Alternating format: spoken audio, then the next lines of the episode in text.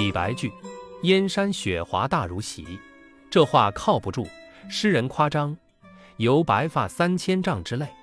据科学的报道，雪花的结成是当时当地的气温状况而异，最大者直径三至四十，大如席。起步一片雪花就可以把整个人盖住。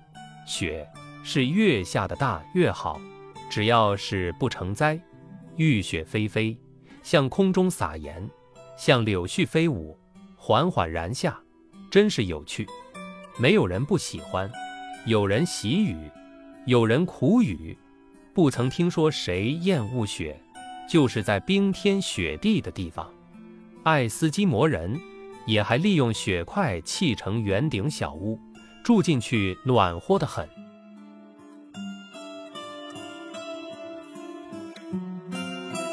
一片雪花含有无数的结晶，一粒结晶又有好多好多的面，每个面都反射着光，所以雪才显得那样的洁白。我年轻时候听说从前有烹雪论名的故事，一时好奇，便到院里就新降的积雪居起表面的一层，放在瓶里融成水，煮沸，走七步，用小宜兴壶，七大红袍，倒在小茶盅里。细细品啜之，举起喝干了的杯子，就鼻端猛嗅三两下。我一点也不觉得两腋生风，反而觉得舌本嫌强。我在检视那剩余的雪水，好像有用矾打的必要。空气污染，雪亦不能保持其清白。有一年，我在汴洛道上行役，途中车坏，时值大雪，前不八村后不着店，饥肠辘辘。乃就路边草棚买食，主人想我已挂面，我大喜过望。但是煮面无水，主人取洗脸盆，舀路旁积雪，以混沌沌的雪水下面。虽说积者亦为食，这样的清汤挂面也不是顶容易下咽的。从此我对于雪，觉得只可远观，不可亵玩。素鸡吞沾可饮雪，那另当别论。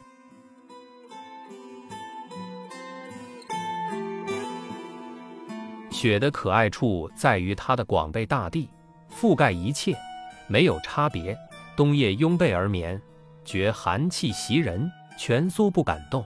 张开眼皮，窗棂窗帘细处有强光闪映，大意往日。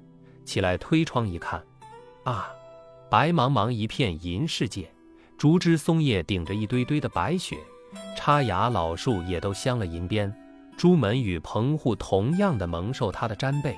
雕栏玉砌与瓮有桑书没有差别待遇，地面上的坑穴洼溜，冰面上的枯枝断梗，路面上的残除败屑，全都照在天公抛下的一件鹤氅之下。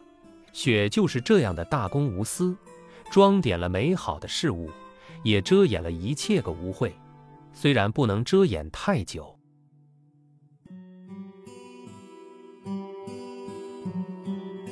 雪最有益于人之处是在农事方面，我们靠天吃饭，自古以来就看上天的脸色。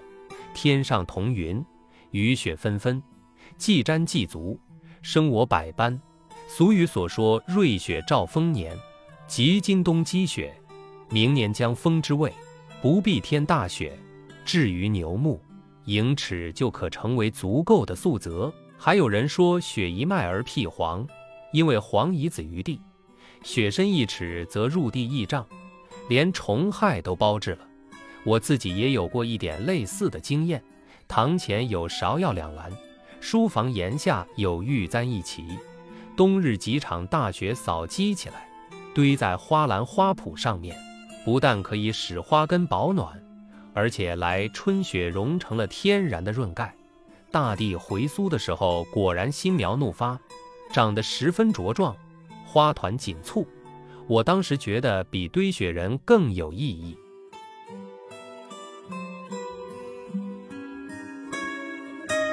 据说有一位枭雄吟过一首咏雪的诗：“黄狗身上白，白狗身上肿，出门咿呀呵，天下大一统。”俗话说：“官大好吟诗，何况一位枭雄在银元际会、踌躇满志的时候，这首诗不是没有一点巧思，只是趣味粗犷的可笑。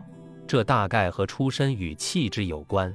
相传法国路易十四写了一首三节辽韵诗，自鸣得意，征求诗人批评家布瓦楼的意见。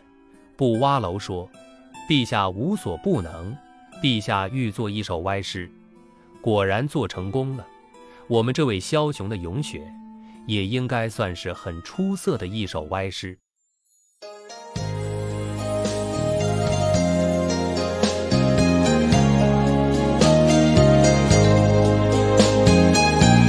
梁实秋，雪，分享完了。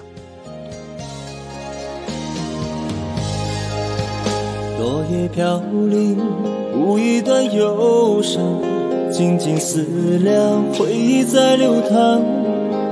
几江河流下，曾爱过的地。读美文，品人生，看世界，打开心灵的锁。小伙伴们，下期再见。轻易淡妆，熟悉的模样。凝目之中，你我陌生的对望。爱你爱到最后，哭断了肠。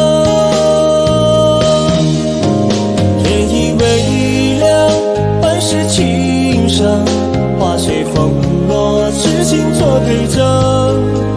柔柔泪滴，冰冷了幸福时光。爱过的人怎能说忘就忘？天已微凉，半世情伤，情似流水回不去过往。冰冷的雨吹散了地久天长，夜幕降，你陪在谁身旁？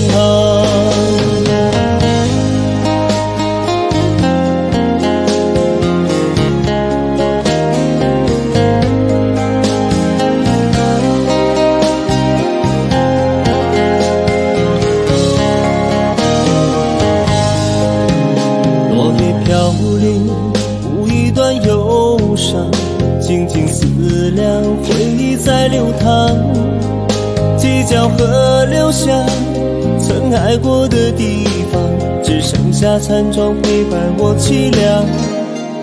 风的旋律，像一曲离殇，轻易淡妆，熟悉的模样。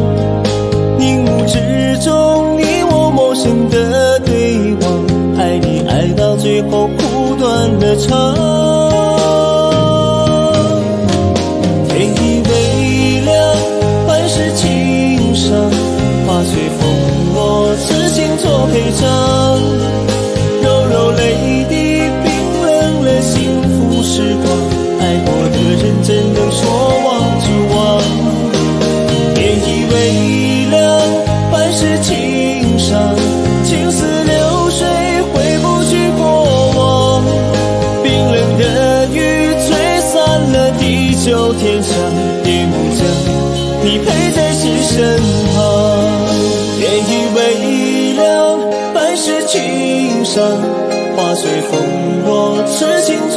作陪葬。柔柔泪滴，冰冷了幸福时光。爱过的人怎能说忘就忘？天已微凉，半世情伤。